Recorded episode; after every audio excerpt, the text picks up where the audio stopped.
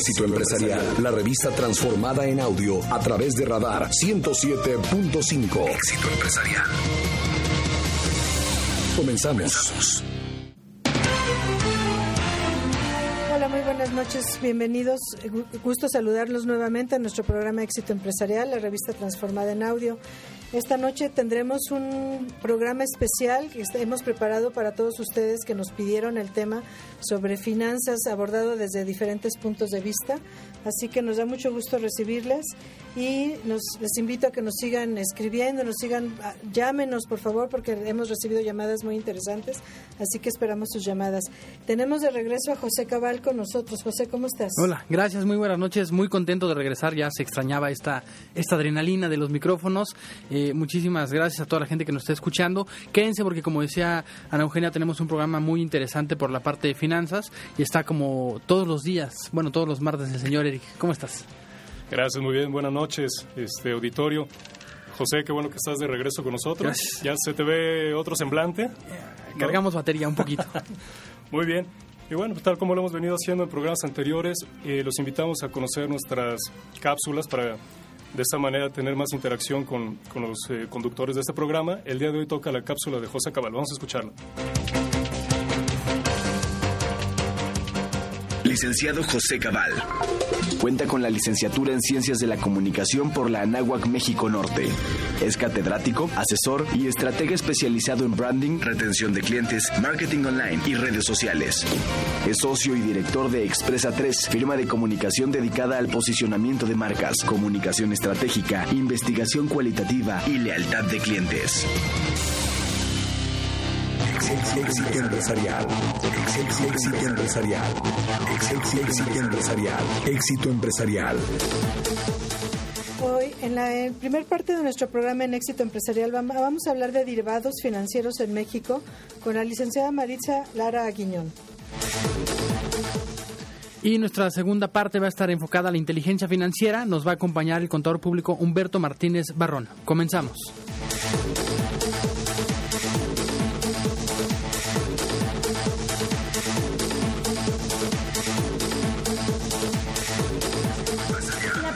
Del día. Sintonizas Éxito Empresarial. Bueno, estamos de regreso, tal y como viene siendo una tradición en, nuestros programas. Eh, vamos a comenzar con la pregunta del día de hoy. Eh, ¿Qué es diversificación de riesgo? Para esto, bueno, vamos a apoyarnos en la licenciada Maritza Lara. Maritza. Hola, ¿qué tal? Este, bueno, diversificación de riesgo en, en un sentido general es este, vaya, quitar el peligro eh, a las empresas para que hace que lleguen a, perder utilidades en cuanto a sus operaciones en compras de materias primas o vaya en toda lo que es la cadena de, suministro.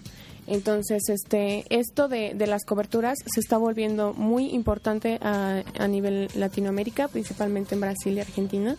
Este, Brasil está cubriendo mucho lo que es el azúcar, el comité del azúcar, este, y, vaya, se está volviendo importante por el hecho de que las variaciones del mercado en el mundo se están volviendo muchísimo más grandes que en otros tiempos. Muy bien, Marisa, muchísimas gracias. Vamos a empezar ya con esta, con esta respuesta en cuanto a la pregunta del día. Vamos directo a nuestra primera sección del programa.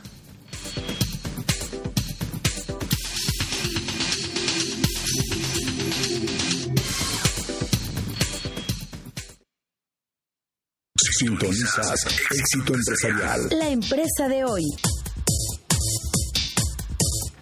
Bien, para la empresa de hoy vamos a hablar del tema derivados financieros en México y como ya escucharon tenemos a Maritza Laraguiñón. Ella estudió finanzas y banca en la EBC, eh, tiene experiencia, trabajó en Banejército en la parte de créditos difíciles así como en promoción y actualmente está en Globex donde se ha especializado en la consultoría para la industria agropecuaria y para el análisis de riesgos. Maritza, muchas gracias por acompañarnos. Gracias a ti. Muy bien, ahora sí, ya entrando de lleno en el, en el tema, compártenos un poco eh, tu experiencia en, en, el mundo financiero, cómo es que empezó antes de que entremos de lleno a las preguntas, para que nuestros escuchas empiecen a interesar en la parte financiera. ¿Qué es lo que te impulsó a ti a empezar esta parte como, como profesión? Bueno, más que nada fue este la, el conocimiento de que en México mucho del conocimiento de las finanzas está bastante retrasado en comparación con otras potencias mundiales. Eh, mucho, mucho de ello se ve en el sector agropecuario. Eh, nuestros agricultores no tienen mucha experiencia en cuanto a cubrir sus riesgos en sus cosechas y este y generalmente se apoyan de programas de gobierno pero con con estrategias básicas que si, si bien les vienen valiendo costos este, normales, en, en otros países eh, las coberturas no son un costo, sino que en ocasiones generan utilidades y eso les da muchísima mayor ventaja frente, frente a, otros mercados en cuanto a, a, a valores este, básicos alimenticios. Marisa, muchísimas gracias por estar con nosotros. Bienvenida.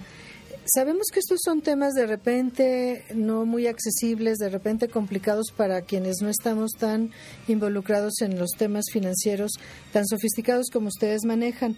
¿Nos podrías platicar qué son los productos derivados y por qué de repente no se tiene como muy buena visión o tienen tan mala fama? ¿Qué ha pasado? Bueno, para empezar, tienen mala fama porque tenemos, tenemos como dos lados de la moneda de los derivados. Este, los que están los derivados regulados por bolsa y los over the counter. Los over the counter son solamente contratos en donde empresa con empresa toman un acuerdo para, para hacer sus compras. Vaya, por ejemplo, este, en una empresa que, que necesita maíz, este, puede hacer un contrato con, con X empresa para amarrar un precio en el que fluctúe un promedio, por ejemplo. Entre empresas. Ajá, entonces ellos, ellos hacen, hacen sus acuerdos, sus tratos y, y nadie más los regula y solamente entre ellos se fijan si se está cumpliendo las normas. Los, eso, eso es lo que ha traído muchos problemas a lo largo de la historia. Okay. Este, a veces, este, cada empresa tiene, tiene cierta información del mercado, se han utilizado este, información privilegiada que otras empresas no tienen y por eso hacen estos acuerdos especiales. Entonces, en, a través del tiempo, estas empresas se han este, caracterizado por por sacar ventaja de estos de estos contratos y es ello lo que trae mucho este no sé la desventaja y las pérdidas para estas empresas Muy bien. Muy bien, entonces podremos decir, y el- la crisis que se generó es justamente a raíz de esto no, de esta no regulación. Exacto. Muchas empresas no, no han no están no han estado bajo la regulación y este y eso ha generado que, que se tome ventaja por, por otros otros lados. Sin embargo, la parte buena de los derivados son los que están regulados en bolsa. Aquí en México no hay mucho de- desarrollo en cuanto al mercado de derivados. Este en por ejemplo en Mexder se operan 100 contratos al año de derivados y en Estados Unidos se se operan miles y millones de contratos en un año. Entonces hay un retraso completamente inminente, claro. Ok. Sí, Maritza, eh, otra pregunta, ¿cómo puede un empresario utilizar los derivados financieros para lograr cubrir el riesgo dentro de su empresa? Ok, esa, esa pregunta es muy sencilla, aunque parece muy complicada. Bueno, de- de entrada. querida Marisa. Entonces, este, es muy sencilla porque hay estrategias que vaya, ya vienen del libro, ya vienen, ya vienen definidas. Si tú quieres una cobertura, solamente tienes que comprar este X número de opciones, X número de futuros y saber en dónde o más o menos tener una idea de en dónde van a estar este fluctuando los precios. Eso es todo. Este mucho mucho de lo que no se ha estado dando es por, por el miedo que tienen este estos financieros o estas tesorerías a entrar en estas estrategias, porque vaya en los bancos generalmente te entregan ya un over the counter o un, un trato ya hecho, ya establecido por ellos que, que les va a sus a sus intereses y pues la empresa solamente decide si tomarlo o no pero en, está el caso en el que se está dando en Estados Unidos que ellos crean sus propias estrategias y es como sacan ventaja de estas fluctuaciones del mercado. Pues bien, eh, te agradecemos mucho, Maritza. Tenemos eh, que ir eh, a un corte en este momento, pero eh, vamos a regresar con más de, de estos temas. Eh, tenemos distintos invitados que nos van a ir ayudando a, a entender un poco mejor todo este contexto de las de las finanzas, tanto a nivel empresarial como a nivel de inteligencia financiera. Y este, entonces, pues por lo pronto te agradecemos que nos hayas acompañado algunos minutos. Ya pasó el nerviosismo, ya este, to- todo fluyó. Gracias. Este, vamos a ir un, un pequeño corte y, y ahorita vamos a regresar con, con ustedes, Eric. Sí, le recordamos nuestros datos de contacto. Por favor, escríbanos vía Facebook, Revista Éxito Empresarial, Radar 107.5 Querétaro, o vía Twitter, arroba éxito en audio, arroba éxito revista, Se quieren comunicar directamente a, la cabina, teléfono 238-3800, extensión 106. Regresamos. No te muevas, sigue con más éxito empresarial. La revista transformada en audio. Nuestras aspiraciones son nuestras posibilidades. Robert Browning. Éxito empresarial. La revista transformada en audio. Gobierno de Estados Unidos embargará rascacielos en Manhattan, propiedad secreta de Irán. La torre de 36 plantas se encuentra en la Quinta Avenida en el corazón de la ciudad de Nueva York, adyacente al Rockefeller Center, y alberga a varios inquilinos corporativos. Preet Baraja, fiscal general de Manhattan, dijo el martes que el embargo y venta de la propiedad sería el mayor decomiso gubernamental en la historia que estuviera relacionado con el terrorismo. Un juez federal autorizó esta semana el embargo por medio de una resolución, con la conclusión que los dueños del edificio habían violado las leyes federales sobre el lavado de dinero y las sanciones en contra de Irán. El edificio lo construyó en la década de los 70 una organización sin fines de lucro administrada por el Shah de Irán, que fue derrocado a finales de esa década. En la actualidad, esa organización ahora se llama Fundación Alavi y es dueña de un 60% de la propiedad, así como Asa Corporation, dueña del 40%. Baraja dijo que el gobierno utilizaría los ingresos del embargo para compensar a las familias de las víctimas del terrorismo patrocinado por Irán.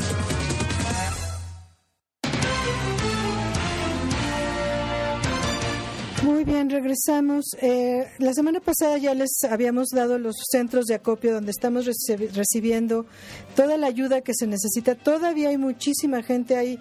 Se creció muchísimo la contingencia en todo el país.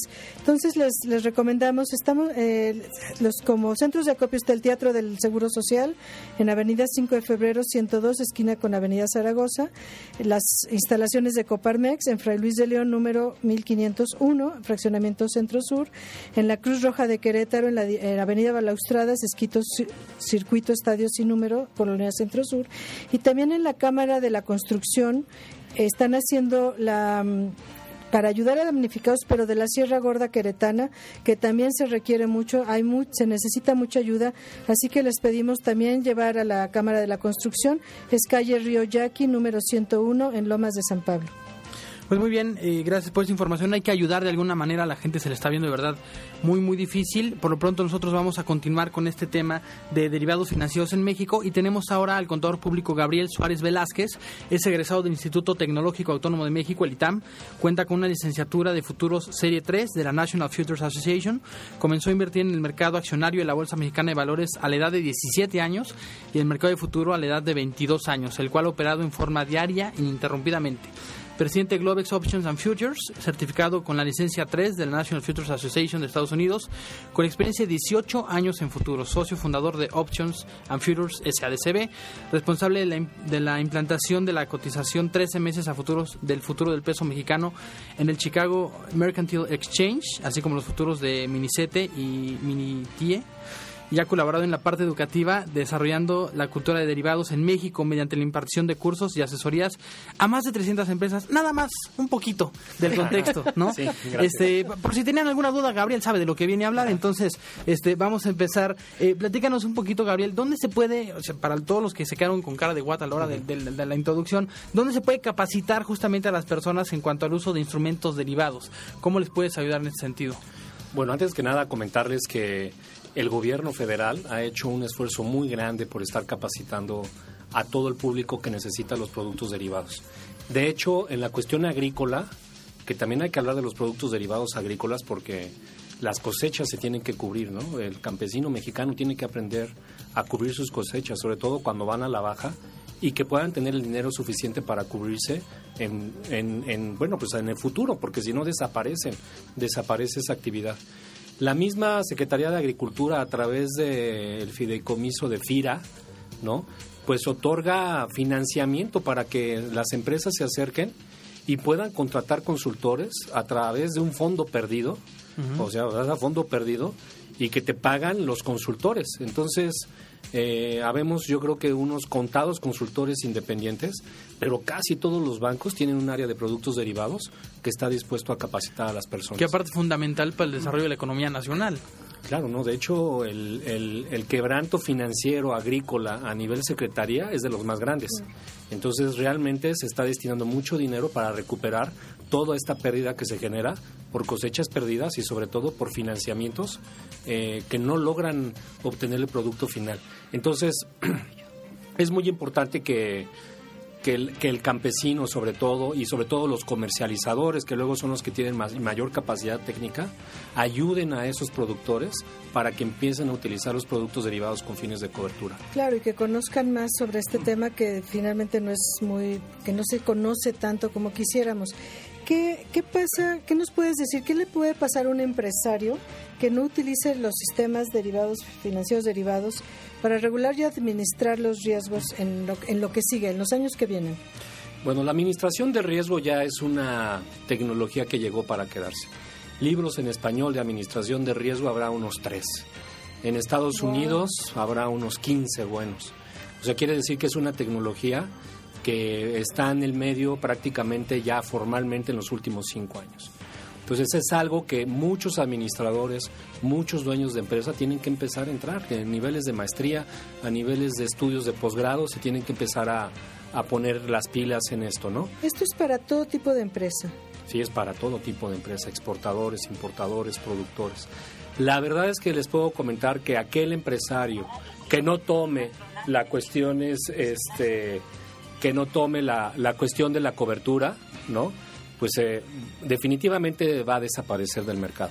¿Por qué? Porque hay empresas que están tomando estas coberturas y efectivamente pues van a ser los que van a perdurar dentro de los mercados. Eh, les da ventaja competitiva al momento de vender sus productos y los mantiene negocio en marcha por durante mucho tiempo. Okay. Uh -huh. Gabriel, ¿está preparado nuestro país para hacer uso de esta tecnología financiera? Una pregunta muy interesante, ¿no? Hasta cierto punto habría que preguntarnos no solamente si estamos preparados, sino si realmente existe la regulación para que se pueda llevar a cabo. México es uno de los países que más uh, se ha enfocado a la administración de riesgo a través de los productos derivados. El peso mexicano comenzó a operar en la Bolsa de Chicago en 1981. Después lo deslistaron porque empezó el control cambiario. Okay. Y los futuros de café, que sirven para cubrir las cosechas de café de la zona productora, recuerden que México fue un principal productor de café. Hace unos 15, 20 años estábamos en los primeros cinco países productores. Pues las leyes mexicanas, sobre todo la ley de impuestos sobre la renta, ya da un tratamiento fiscal para los productos eh, derivados en cuestiones agrícolas, específicamente en cuestión eh, de café. Entonces, yo creo que no es que no estemos preparados, más bien yo creo que es algo nuevo que tenemos que empezar a abordar. Y que no se conoce mucho, entonces yo creo que esta es también una parte del miedo que genera, ¿no? Exacto, ¿no? Pero hay que hacer aquí también una diferencia importante. La diferencia importante es de que los productos derivados que crearon la crisis son esos productos derivados over the counter, que son esos productos que se hicieron en forma privada entre bancos y que nadie nos enteramos los productos derivados que yo estoy, eh, que estamos proponiendo que los empresarios mexicanos empiecen a utilizar, son los productos que operan en bolsa, que están listados, que están regulados, que se pueden ver en pantallas, que todo mundo conoce sus precios. Eh, Gabriel, ahorita que hablábamos un poquito del contexto que está pasando, que está pasando en, México, si estamos preparados, ya vemos que sí. Hablamos al principio del programa un poco de la diversificación. Entonces, me gustaría preguntarte, ¿qué se necesita para que una persona empiece a invertir? O sea, una persona física diga, ah, pues me está interesando este tema, este tema. ¿Cuánto se necesitaría o cómo puedes empezar a entrarle este, a este tipo de inversiones? Bueno, las personas físicas aquí tienen una ventaja competitiva importante con respecto a invertir en bolsa.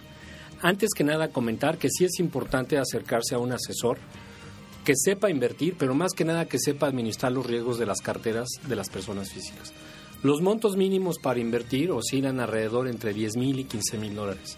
Sin embargo, los rendimientos que se logran a través de las carteras de derivados son rendimientos muy interesantes.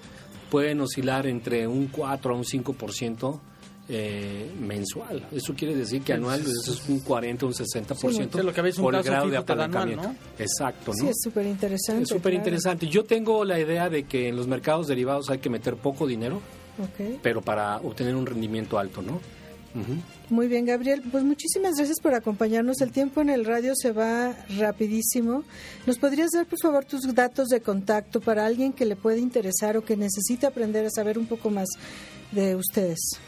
Bueno, nuestra página web es www.globex of.com y nuestro teléfono es el 196-6538. Gabriel, muchísimas gracias. Vamos a, nuestro siguiente, a un corte. Les recordamos nuestra cuenta de Facebook, arroba Éxito, revista Éxito Empresarial, Radar 107.5 Querétaro. Llámenos, por favor, el teléfono es 238-3800. Acuérdense que es importante marcar la extensión 106 directo para que la llamada entre a cabina. Y en Twitter enco- nos encuentran en arroba éxito en audio, arroba éxito revista. Regresamos. Sigue con más Éxito Empresarial. La revista transformada en audio. Microsoft pagará 5.440 millones de euros, algo así como 7.200 millones de dólares, por la compra de la división de dispositivos móviles y las patentes de Nokia, la que fuera la primera compañía mundial en la venta de estos dispositivos. Anunciaron ambas empresas en un comunicado. Escuchas Éxito Empresarial. La revista transformada en audio. No te muevas. Sigue con más Éxito Empresarial. La revista transformada en audio. Lo importante es aprender una lección cada vez que se pierde. John McEnroe, de. Éxito Empresarial. La revista transformada en audio.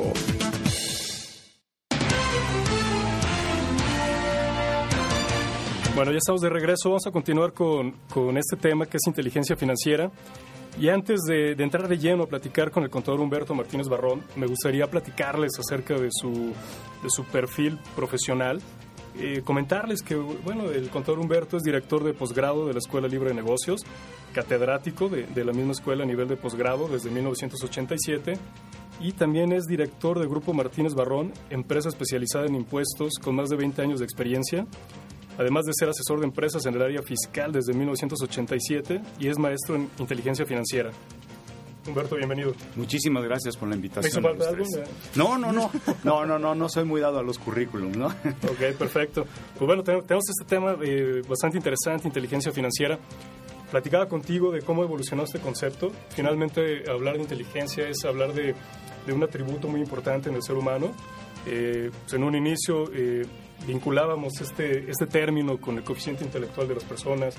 Ya por ahí en los años eh, de 1900 eh, llegó un psicólogo y habló de, de una teoría de inteligencias múltiples y a partir del año 2000 como que se vino el boom de, de hablar de este tema de inteligencia financiera. Correcto. ¿Qué podrías platicarle a nuestros radioescuchas en relación a este tema? Correcto, tienes toda la razón. Eh, en realidad, eh, para poder platicar de este tema, dividiría yo en dos partes. Primero, en la inteligencia.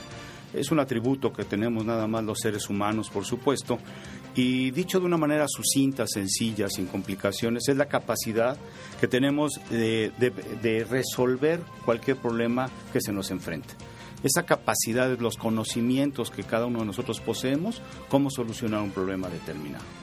Así las cosas, entonces, Howard Gardner, precisamente que es a quien te refieres, eh, reconoce que hay diferentes inteligencias, porque antes se pensaba o eres o no eres inteligente. Sí, ¿no? claro, en todos sentidos. En todos sentidos. Y eso ha cambiado con el tiempo y se ha descubierto que hay inteligencias múltiples. Hay personas que pueden ser muy inteligentes en una cancha de, de- de- de fútbol. ¿no? Claro.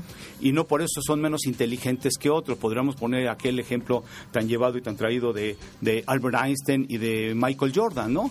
Cada uno es muy inteligente, pero en sus ámbitos, ¿no? En sus materias. Eh, se vería raro eh, con sus patitas flaquitas y peludas ahí a Albert Einstein jugando básquetbol, ¿no? O a Jordan en un laboratorio. Y no quiere decir que uno no sea inteligente o el otro sí. Ambos son inteligentes en diferentes disciplinas. Nosotros creemos que, que hay diversas inteligencias adicionales y una de ellas es la, que- eh, la inteligencia financiera. Y la inteligencia financiera, al igual que la inteligencia, es la capacidad que poseemos para resolver determinados problemas, pero relacionados con el dinero. Y todos lo hemos resuelto. Y prevenirlos también, ¿no? Y prevenirlos, Y por todos supuesto, lo evitarlos en la medida de lo posible. Y todos lo ¿no? sufrimos. Y, todos, lo lo sufrimos. día a día, por Miren, supuesto. si ahorita yo les preguntara a cada uno de ustedes cuánto gana cada uno de ustedes, eh, segurito ganan diferente y a nadie nos alcanza. Sí, claro. ¿no? Y así le podemos preguntar a los radioescuchas cuánto ganan y nadie gana lo mismo y a nadie le alcanza. Tenemos un problema por ahí en el orden de nuestra aplicación de nuestros dineros. Claro, y finalmente en el momento actual de, bueno, no sé si nada más en la actualidad, pero es uno de los mayores asuntos que el ser humano tiene siempre presente. O sea, todos tenemos algo que resolver o, o cómo lo voy a usar o cómo lo voy a ganar o cómo lo voy a generar. Es algo que nos atañe a todos. Claro, fíjate, eh, es, es, eh, es un atributo, por supuesto, el, el dinero y se convirtió en un tabú, así como el sexo probablemente. Sí, claro. Yo no sé si ustedes de niños, pero yo tenía prohibido hablar de dinero en la mesa, por ejemplo. Sí, no, no- Aquí no en la casa no se habla ¿eh? del dinero, Claro. es malo. Entonces se asocia, se asocia con algo malo. Y ¿saben qué es lo peor? Que como que nos lo metieron por intravenosa. Y así vimos en las películas a Robin Hood, Así vimos en las películas a Chucho Roto, la trilogía de Pedro Infante, ¿no? Donde los ricos son malos y los pobres son buenos. Entonces, si me despojo de mis bienes materiales, parecería que me acerco más a Dios. Hay personas que incluso dice que la Biblia a su vez señala que el- la raíz de todos los males es el dinero. Y no, la Biblia no dice eso. La Biblia lo que dice, el amor al dinero es la raíz de todos los Sí, males. cómo se utiliza. ese es el Entonces, ¿cómo se ¿no? utiliza? Sí, es un medio, correcto. al final de cuentas, ¿no? Es una herramienta.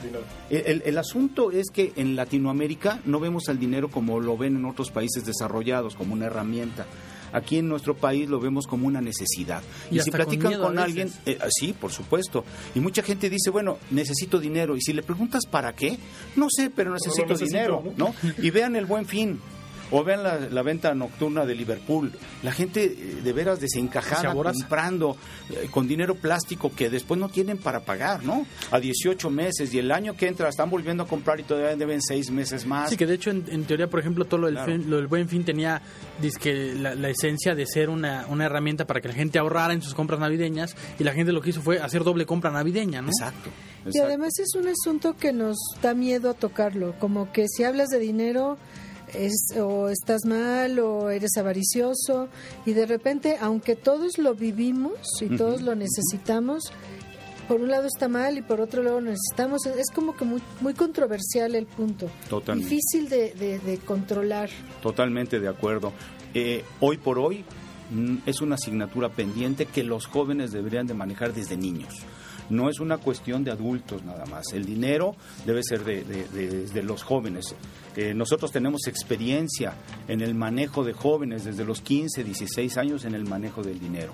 Y necesitan aprender a relacionarse con el dinero y verlo como lo estamos diciendo, como una simple herramienta, como un desarmador. Hoy puedo tenerlo, mañana no pero, pero eso les va cambiando el chip en su relación respecto del dinero y que no se convierta en el dios de nadie, ¿no? Eh, Ahora, un, un poquito eh, tiene que ver no solamente con el, con el ya perderle ese miedo, sino también encontrar la manera de, de gestionarlo, de administrarlo, de interpretarlo, de, de entenderlo. Y como bien dices, es algo que debe darse ya desde, desde, desde muy chico, ¿no? Este, les cuento un, un caso personal, un primo una vez puso una foto ahí, ¿sabes? En Facebook de que está muy orgulloso porque su hijo, después de no sé cuántos domingos ahorrados, se pudo comprar su, su juguete, ¿no? Y muchas veces como papás pecamos de, de, de sobreproteger en el sentido de los hijos, decir, mira, pues ahí está, y entonces lo que empezamos a fomentar es que nos acostumbremos a estirar la mano para obtener ciertas cosas y no valorar el trabajo que cuesta, ¿no? Y hasta no disfrutar Sí, el logro. pues, por supuesto, totalmente de acuerdo. Mira, mm, la filosofía con respecto del dinero es una filosofía muy sencilla que ojalá nuestros radioescuchas pudieran leer el libro de El hombre más rico de Babilonia. Es un libro sencillo, Claro, es un libro muy ameno, es un libro extraordinario que te deja ver muy claro lo que tienes que hacer y los pasos que debes de seguir con el dinero. Es muy sencillo, hay que aprender a hacer que el dinero trabaje para uno y no uno por el dinero. Dice el libro que la moneda que tú ahorres será el mejor esclavo que puedas tener. Porque ese dinero que trabaje para ti no, no va a tener una jornada. Puede trabajar las 24-7, los 365 días. No se va a quejar de una jornada infrahumana o inhumana. no ¿no? te. No te va a poner aumentos, no te va a pedir aumentos. No te pone huelgas, ¿no? El dinero es el mejor instrumento. Y la recomendación misma que hace el libro, Sí. que te, te dice, eh, si te acostumbras a ahorrar el 10% de tus ingresos, Esa es la clave. pues obviamente es... Esa es la clave. Hay un ejemplo que pone extraordinario Arcad, que es el, el personaje principal, donde dice, este hombre dice, ¿qué sucedería si todas las mañanas metes 10 huevos en una canasta y sacas 9? Y entonces contesta uno de los alumnos que está con él, ¿no? Le dice, pues que al poco tiempo rebosaría. Exactamente así es el dinero. O sea, el problema es que entra a nuestra bolsa 10 pesos y sacamos 12. ¿Dónde está la diferencia? Pues en los plásticos, en tarjetas, ¿no? Entonces estamos endeudadísimos.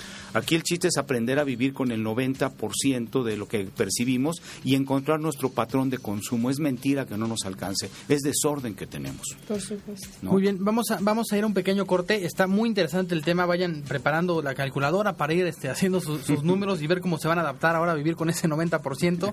Eh, vamos a seguir con este tema de inteligencia financiera y pues le recordamos que tenemos distintas formas de contacto para que ya sea ahorita o al final daremos solamente algunas otras formas de, de contacto con Humberto para que puedan directamente hacerle alguna pregunta o acercarse a él. Por lo pronto el teléfono en cabina es el 238-3800. Marquen directo a la extensión 106 para entrar a cabina.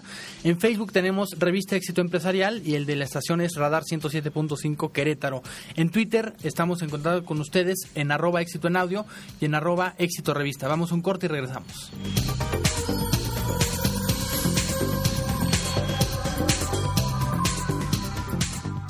Sigue con más Éxito Empresarial, la revista transformada en audio. 1.500 dólares pagarán cada una de las 8.000 personas que ganaron el concurso de Google para usar el prototipo de sus esperados lentes con conexión a Internet. Escuchas Éxito Empresarial, la revista transformada en audio. No te muevas, sigue con más Éxito Empresarial, la revista transformada en audio. Si he visto más lejos que otros, es porque yo estaba de pie sobre los hombros de gigantes. Isaac Newton. Éxito Empresarial, la revista transformada en audio. Sintonizas Éxito Empresarial. El manual del éxito.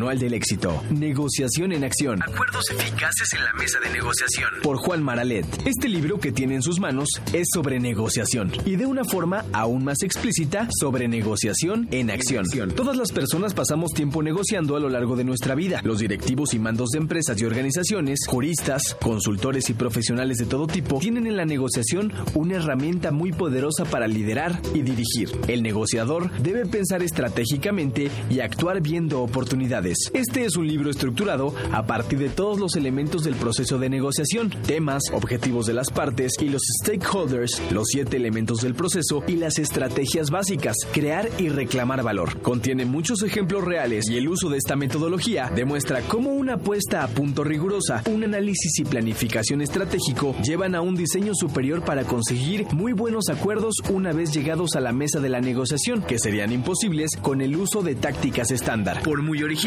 que pudieran parecer. Por último, el libro contiene dos casos prácticos de negociación que son de especial utilidad para el entrenamiento de negociadores. En el Manual del Éxito, Negociación en Acción, en Éxito Empresarial. Continuamos.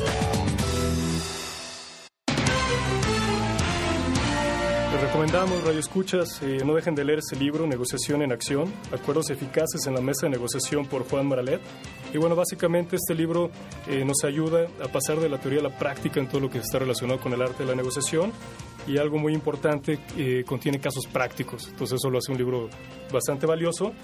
Y bueno, vamos a seguir con la, eh, con la segunda parte de nuestro tema de inteligencia financiera. Continuamos. Continuamos.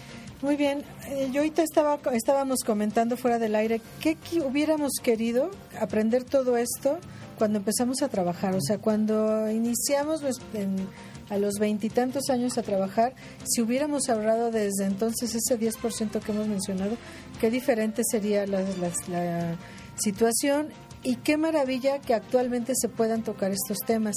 Finalmente en México hay mucho estrés, hay muchos problemas de salud, hay muchas situaciones que el dinero, aunque no querramos y no creamos, lo está provocando. ¿Qué, qué pasa con eso? Sí, bueno, en realidad tenemos un problema y es un problema cultural inclusive respecto del dinero. ¿no? Decía yo hace rato que eh, es, es un tema tabú, o fue un tema tabú en especial hace varios años, y no, no entrábamos de lleno al, al análisis de- de- del dinero. Hoy por hoy es indispensable en nuestras vidas, en las vidas de todos, seamos ricos, seamos pobres. Eh, Se dice inclusive que piensa más en el dinero la gente pobre que la gente rica, Claro, por la necesidad de ella, claro. de él. Entonces, yo quiero comentar ahorita respecto de este tema eh, algo muy importante respecto del ahorro. Hemos malinterpretado, malentendido el término del ahorro. Muchos de nosotros creemos que hay que ahorrar para la postergación de un gasto. Dicho de otra forma, voy a ahorrar para los 15 años de mi hija, voy a ahorrar para un viaje que quiero hacer, voy a ahorrar para cambiar mi automóvil, voy a ahorrar para determinadas cosas. Al tema que nos estábamos refiriendo, es el tema denominado en este libro que, que les recomendé hace rato, es el de págate a ti mismo primero.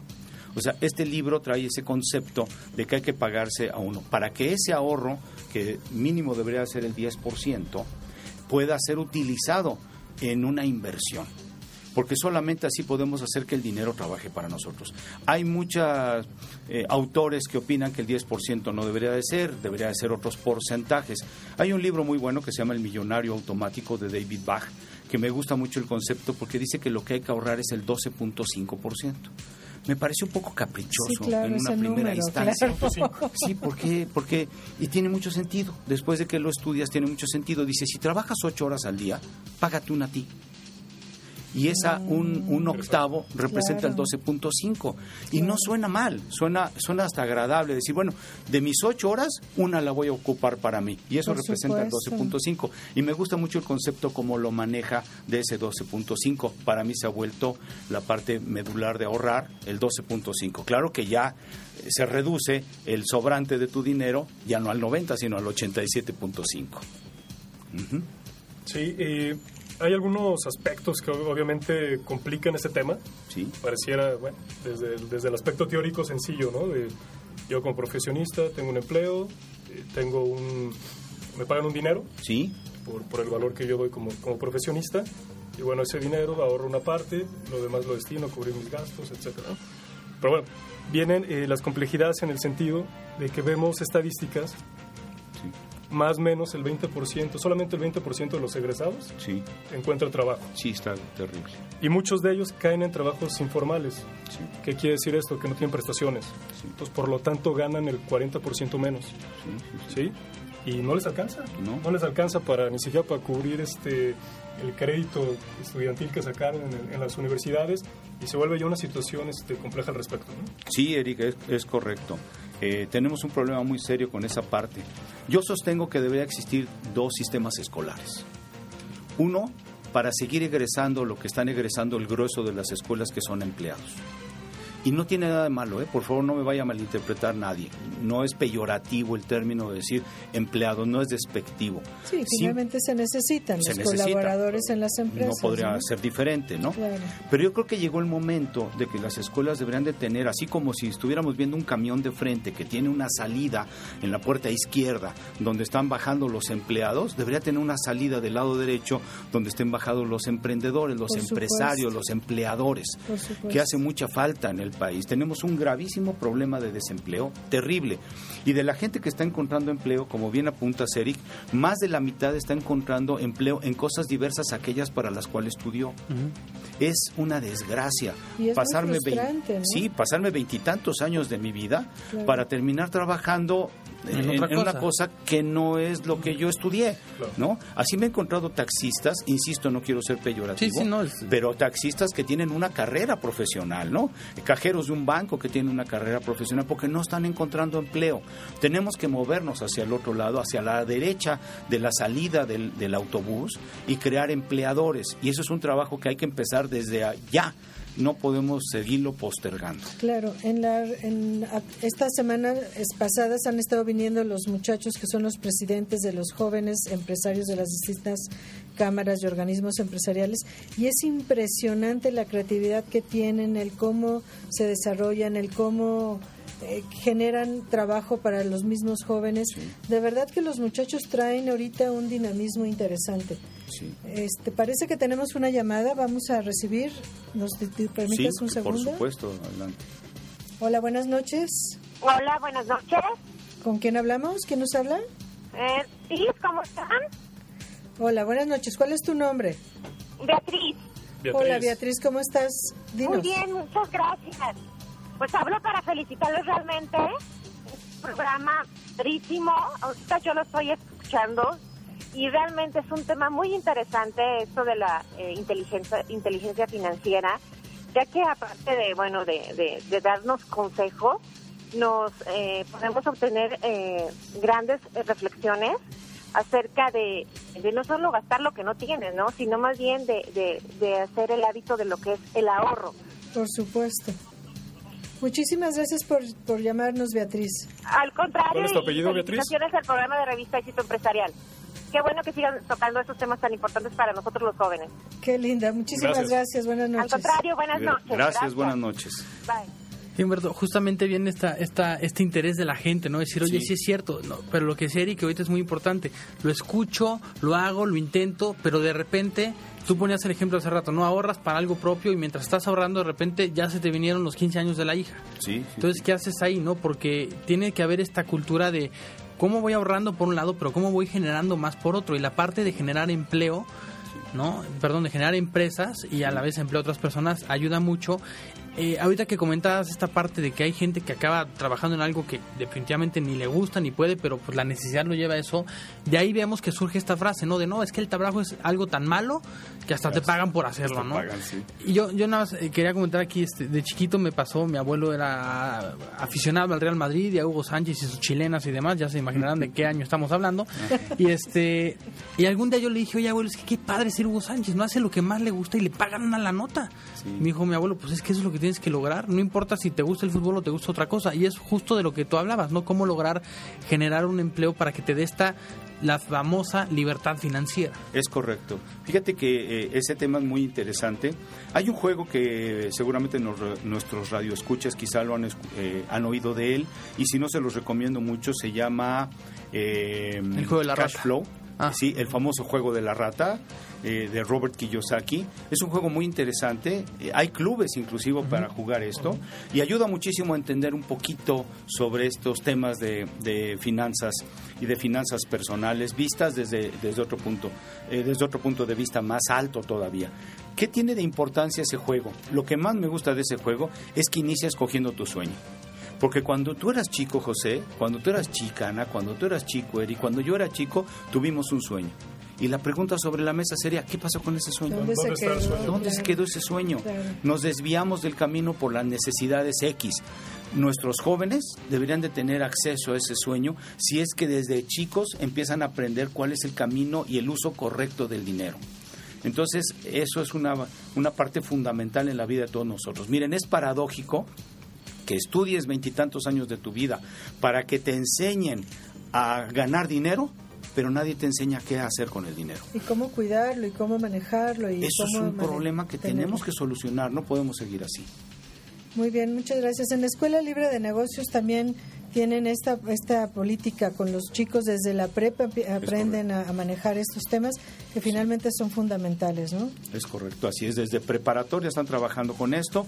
El tema que les acabo de decir de los juegos financieros es una materia autorizada por la Secretaría de Educación Pública, somos la única escuela que lo ha conseguido. Y entonces hay juegos financieros, como puede ser el de Wall Street. Ellos juegan a la bolsa de valores a través de juegos eh, de mesa. Y hay muchos juegos. Sí, finalmente eso te cambia la mentalidad completamente. Tenemos otra llamada. Eh, ¿Nos la pueden pasar, por favor? Bueno. Hola, ¿quién habla? Hola, buenas noches. Me, llamo José Luis Barrios. ¿Cómo estás, José Luis?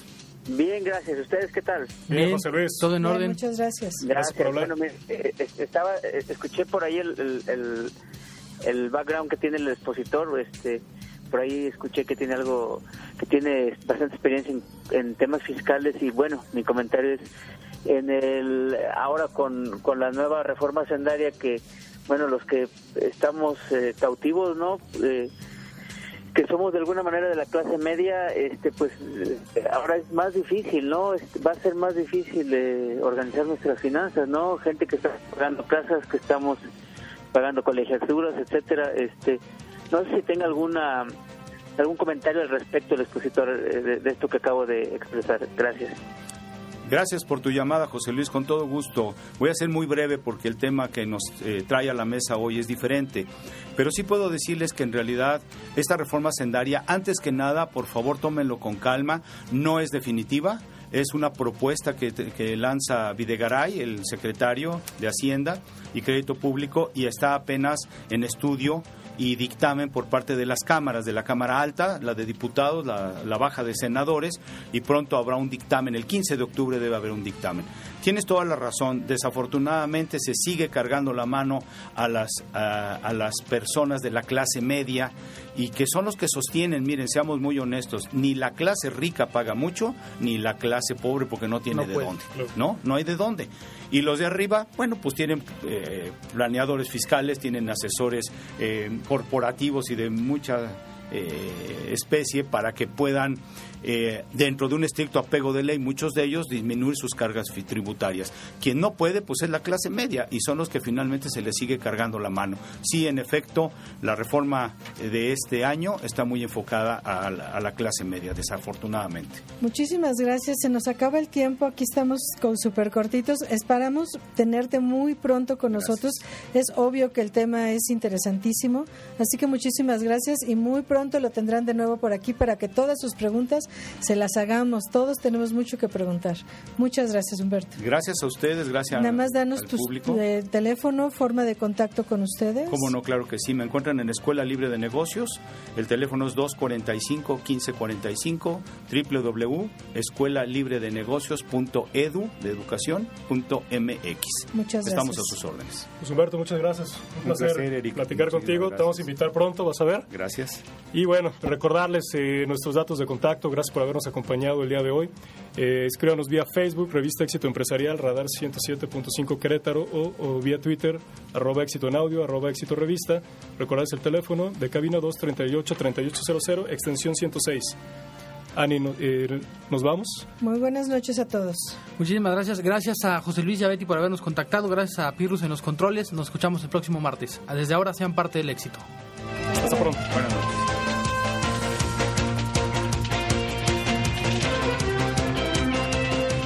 Éxito empresarial. A través de Radar 107.5. La revista transformada en audio. Síguenos en las redes sociales y sintonízanos todas las semanas. Éxito empresarial a través de Radar 107.5. La revista transformada en audio.